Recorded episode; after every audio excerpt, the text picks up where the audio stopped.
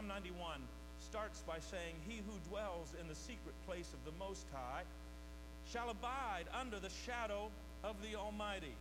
I will say of the Lord, He is my refuge and my fortress, my God, in Him I will trust. Somebody say, Amen. Surely He shall deliver you from the snare of the fowler and from the perilous pestilence. He shall cover you with His feathers, and under His wings you shall take refuge. His truth shall be your shield and your buckler. You shall not be afraid of the terror by night nor of the arrow that flies by day, nor of the pestilence that walks in darkness, nor of the destruction that lays waste at noonday. A thousand may fall at your side, and ten thousand at your right hand, but it shall not come near you. Only with your eyes shall you look and see the reward of the wicked. Because you have made the Lord, who is my refuge, even the Most High, your dwelling place. No evil shall befall you nor shall any plague come near your dwelling. For he shall give his angels charge over you to keep you in all your ways. In their hands they shall bear you up, lest you dash your foot against a stone. You shall tread upon the lion and upon the cobra, the young lion and the serpent you shall trample underfoot. Because he has set his love upon me, therefore I will deliver him. I will set him on high because he has known my name. He shall call upon me, and I will answer him, says the Lord. I will be with him in trouble. I will deliver him. I will honor him with long life. I will satisfy him. Will show him my salvation. Somebody say amen and hallelujah today. Hallelujah. Thank you, God, for your word. Let it be imparted today. Let it accomplish what you send it to accomplish. We pray it in Jesus' name. Come on, everybody, shout amen. amen. Today is September the 11th, 2011. Today marks an anniversary that maybe we would rather forget about. Today marks the 10 year anniversary of the worst terrorist attack on U.S. soil ever. On September 11th, in 2001, terrorists hijacked four planes in an attempt to carry out the horrific plans of the Al Qaeda. The first plane flew into the North Tower of the World Trade Center in New York City. Everyone's thinking at first, what a freak accident. Something must have gone wrong with the engines. Maybe the pilot suffered a massive heart attack. It had to be an accident, though, because no one would ever fly a plane into a building on purpose. The second plane, however, hits the South Tower, and everything changed. It went from an accident to an attack. We knew then that we were under terrorist attack. Not too long after that, the Pentagon is the third target to be hit, spreading panic throughout the nation. How many more planes had been hijacked? How many more targets would be hit? Every plane is now a potential weapon of mass destruction and death. And so the president orders all aircraft to land and gives orders to shoot down any that do not respond properly and immediately to his command. A fourth plane goes down in a rural area in Pennsylvania. The president thought that it went down because of his order to shoot down any aircraft that didn't comply to his command. Turns out the plane went down to the, due to the bravery and heroism of some patriotic passengers who decided to get involved, overtaking the terrorists, storming the cockpit, and thwarting Al Qaeda's evil plot. Today, we remember and may we never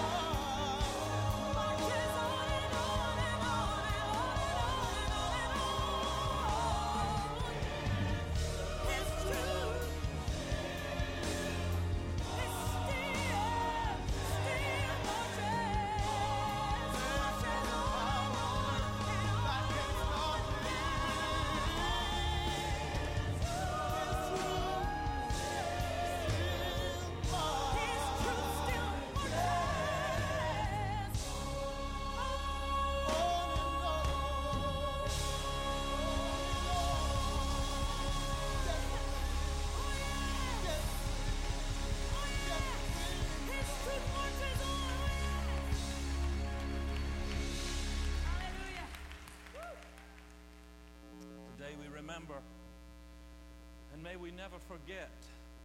And all of this began to tw- try to cover the truth. It's all about wrong religion, isn't it? Now, there's some talk even today, this entire week, we've been bombarded with reminders of what happened, but also what could still happen. All kinds of talk about a possibility of a repeat offense on the 10 year anniversary. Terror spreads throughout the land again.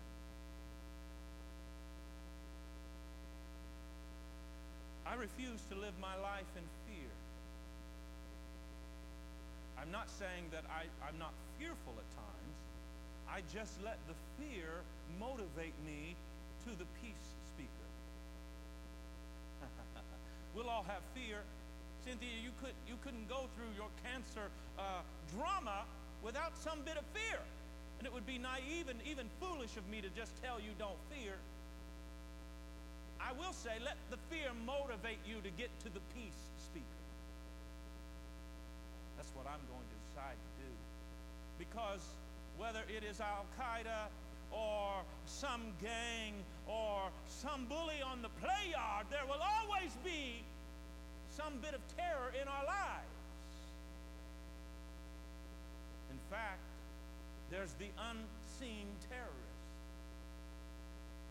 the enemy of your soul who's always at work, always lurking, always looking for the right opportunity and the smallest opening to strike terror into your heart, into your family. You know what his job is. John 10 10 tells us clearly the thief comes only but to what? Come on, church. Tell me today. The thief comes only but to steal. John 10 10, please to steal, to kill, and to destroy. So, what do we do when the enemy strikes? What do we do when the thief comes? What do we do when terror strikes? Four things in 10 minutes. Do you believe it's possible? I don't know myself. I'm going to try. Number one, know where to dwell. What do you do when terror strikes? You better know where to dwell.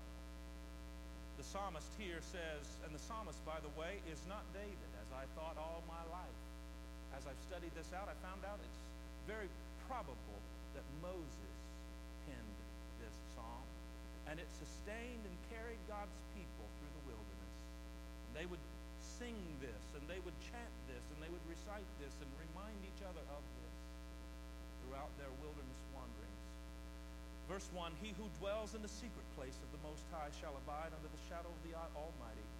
Dwell, by the way, is a consistency.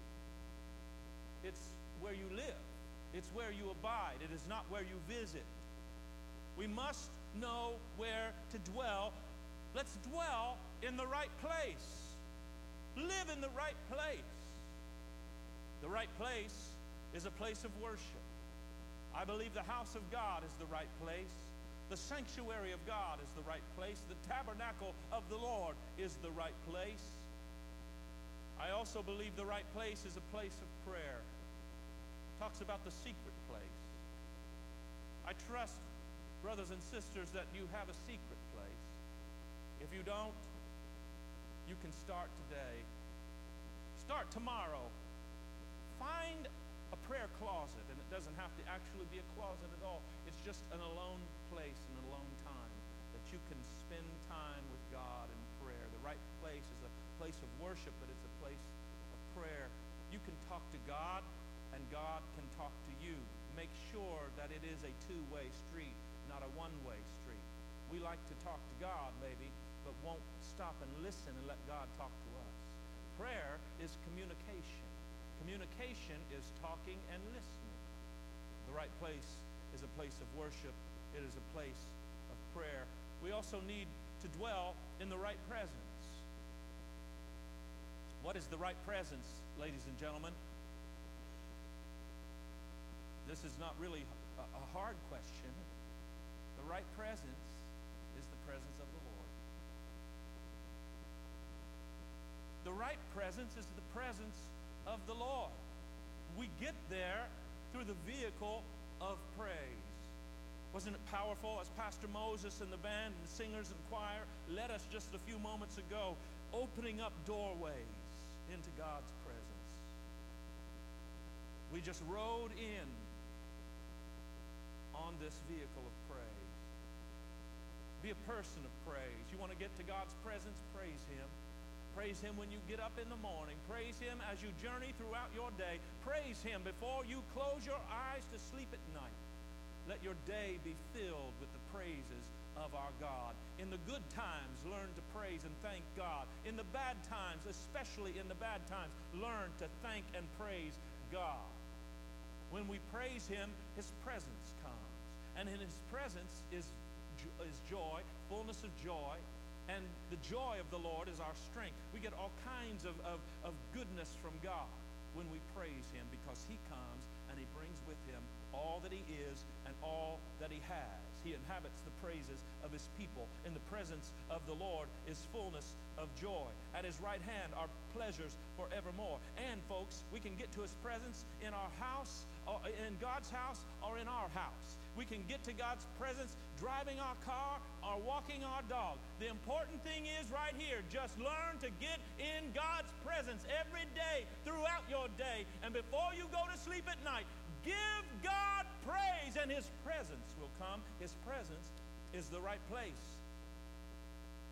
Not only do we know, need to know where to dwell, number two, we need to know what to say. Moses said, I will say of the Lord, verse 2, He is my refuge, He is my fortress, He is my God, and in Him I will put my that sounds like the right thing to say. Do you know that there is actually life and death in your tongue? Proverbs chapter 18 and verse number 20, 21 says, Death and life are in the power of the tongue, and those who love it will eat its fruit. Be careful, little tongue, what you say. Be careful, little tongue, what you say. Our problem is we talk too much about the enemy and all that the devil is doing. And more than half of, the, of what we're giving the devil credit for, he's just sitting back and going, I didn't even do that, but if they want to give me credit for it, I'm okay with that. We talk about the devil way too much, almost to a glorification of his ability and his power and how he won't leave us alone. I say it's time to shut our mouths about the devil and start talking about God. Come on, somebody. We, we talk too much about the devil. We also talk too much about our problems and all the, the heartache that we have and all of the, the stuff that we're going through and how hard it is right now. Let's stop talking about our problems and start talking about the problem solver, somebody. Stop talking about the storm and start talking about the one who can still say peace Oh, I like that picture in that video where he just stretched out his hand over the storm. Woo, peace be still. My Lord. Start talking about God. Who is God to you?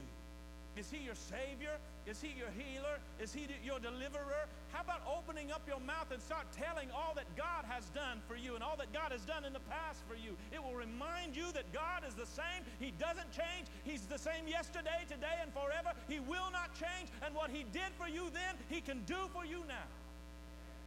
Start talking about who God is and all that He can do and all that He has done. I will say of the Lord. Refuge. He is my fortress. He's my God. I will put my trust in Him. You better know what to say when the enemy comes. You better know what to say when terror strikes. Know where to set your love, number three. Look at verse number 14. I'm hurrying, I'm leaving out a lot, and I'm sorry about that, 815. I'm sorry about that early service. But I want to give you the meat of this let the Holy Spirit use this and speak to you. Go back and reread some of this passage this afternoon and watch what the Holy Spirit does. Verse 14, because he has set his love upon me, says God, therefore I will deliver him. I will set him on high because he's known my name.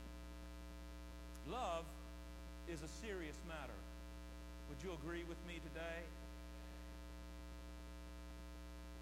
When I fell in love with Karen, I knew it was love, and I knew it was forever love. I didn't even tell her I loved her for uh, over a year dating her. Because the love that I would say that I, I, I wanted to, to, to express to her and give her and receive from her was not casual to me. Oh, I liked her a lot. I liked her a whole lot.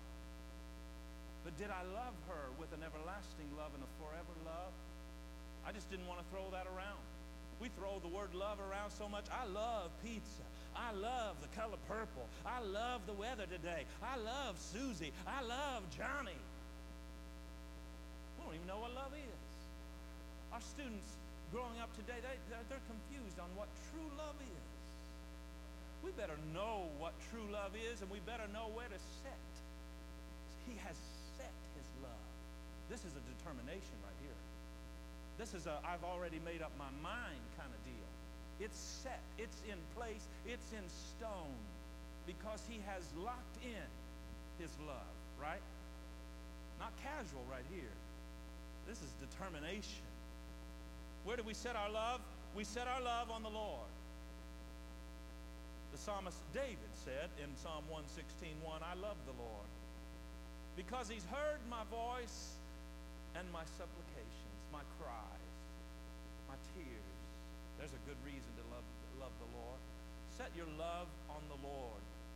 Set your love on the law of the Lord. If you love the Lord, then you should love the law of the Lord. You should love the Word of God. How many would say, Pastor, I love the Word of God. I love the Bible. I want to see your hand today. Then why aren't you reading it more? Now, that ain't for everybody. I understand. And I know that ain't good grammar right there either. and I understand that. Fair question. I love the Bible. Why, why am I not reading it more? Why am I not studying it more? So you can't say you love something and then not spend time with that one. I can't say I love Karen and then I'm never with her. Doesn't make any sense, Troy. I love Karen and I'm going to be with her every day that God gives me the ability. I mean, when I wake up till I go to bed, I want to be, I want Karen here. I want her by me. I want her, I want to touch her. I want her touching me. I love her. How about the Word of God? I've got to get to the Word of God. I have to read it. I've got to study it. God's going to say something. God's going to show me something. Love the Lord. Where do we set our love? We set our love on the Lord. We set our love on the Word of the Lord, the law of the Lord. Number four. Oh, man. I'm surprising myself, John. Number four, know who to call for help. In the 80s, there was a blockbuster movie. It was called Ghostbusters. Remember that? Anybody remember Ghostbusters? Bill Murray and Dan Aykroyd. And there's even a song that went with it, and they said, Who you gonna call? Ghostbusters. Goofy, goofy, goofy. Goofy movie, goofy theme, goofy song, but it was a hit. The song was a hit. Who you gonna call? Yeah. This is sad, but the 80s are now back in. I mean, like the 50s were back in for us. Now the 80s are all that. That's kind of scary, isn't it, Stacy? I graduated in 1982. That doesn't seem that long ago, but I guess it is. Well, you better know when trouble comes who to call. Don't pick up the phone, go to the throne. Hallelujah. Verse 15 says, He shall call upon me, and I will answer him. I will be with him in trouble. I will deliver him, and I will honor him. Hallelujah. Call upon the Lord, and I'll give you three reasons why you ought to call on the Lord. As Pastor Moses comes and starts playing Call Upon the Name of the Lord. How's that for a segue? Why do we call on the Lord? First of all, because he hears us. I hate talking to somebody that's listening to something else or acting, you know, they're distracted. They didn't hear a word I said. I went to Subway last night to order some sandwiches for my family. And this kid, just a young kid, he said, Can I help you? And I said, Sure. Uh, I want And then he started talking to another employee about who knows what, laughing, and that don't work with. I'll tell you what, that, that drives me crazy. So he then he turned around like, you know, I said, Are you ready for me now?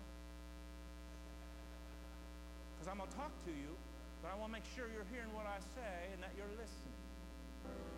The Lord, the Lord hears us. Wow. And I mean, we have his full attention.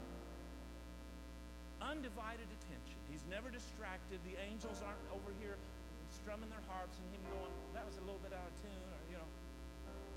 I mean, you have undivided attention with God. The Lord hears us. Psalm 3 4 I cried to the Lord with my voice, and he heard me out of his holy hill. Reason number two to call upon the Lord. You ready for this? Not only does he hear us, Casey, the Bible says he answers us. Come on, somebody. I thought that would thrill you. God hears us and he answers us. Jeremiah 33 3 Call to me and I will answer you. Thank you, God, that you hear us when we call. Thank you, God, that you answer our prayers. You answer our cries.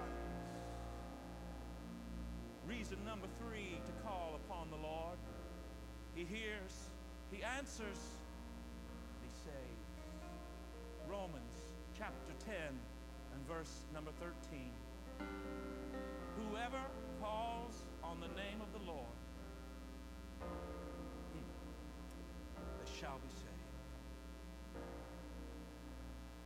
There's a real enemy at work.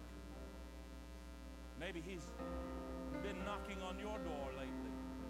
Maybe he's been tormenting you, trying to strike fear and terror into your heart and into your home.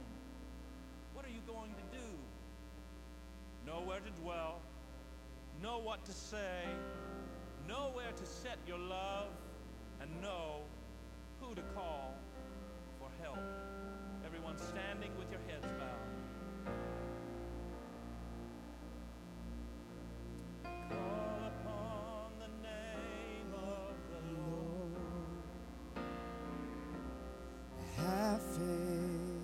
Faith in his name. in His name.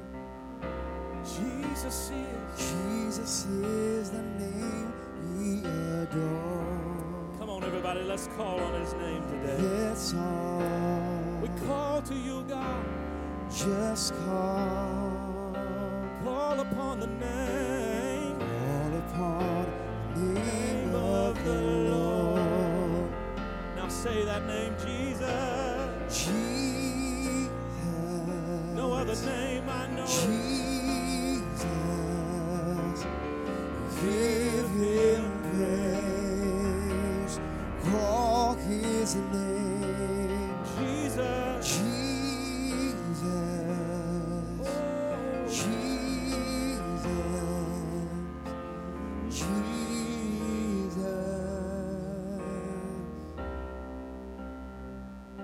authority, all power, all might is in the name of the Lord. Father, I stretch my hand across this congregation of believers today.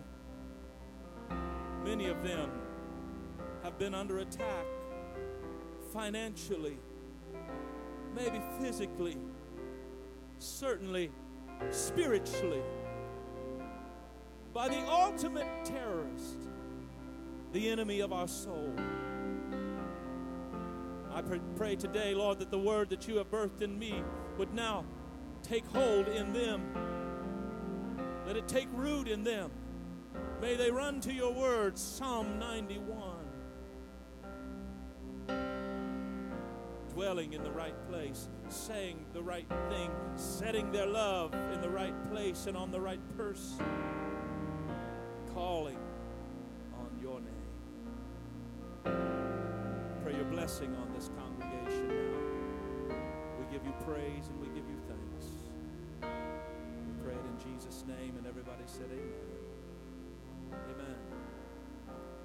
only went over about five minutes. That's not bad for me. Thank you, everybody, for being in God's house on this Sunday morning. What a great day to be in His house. Let me invite you back tonight for another great opportunity to honor our honor stars and eat some good cake, if nothing else. Have a great day, a great afternoon. The Lord bless you.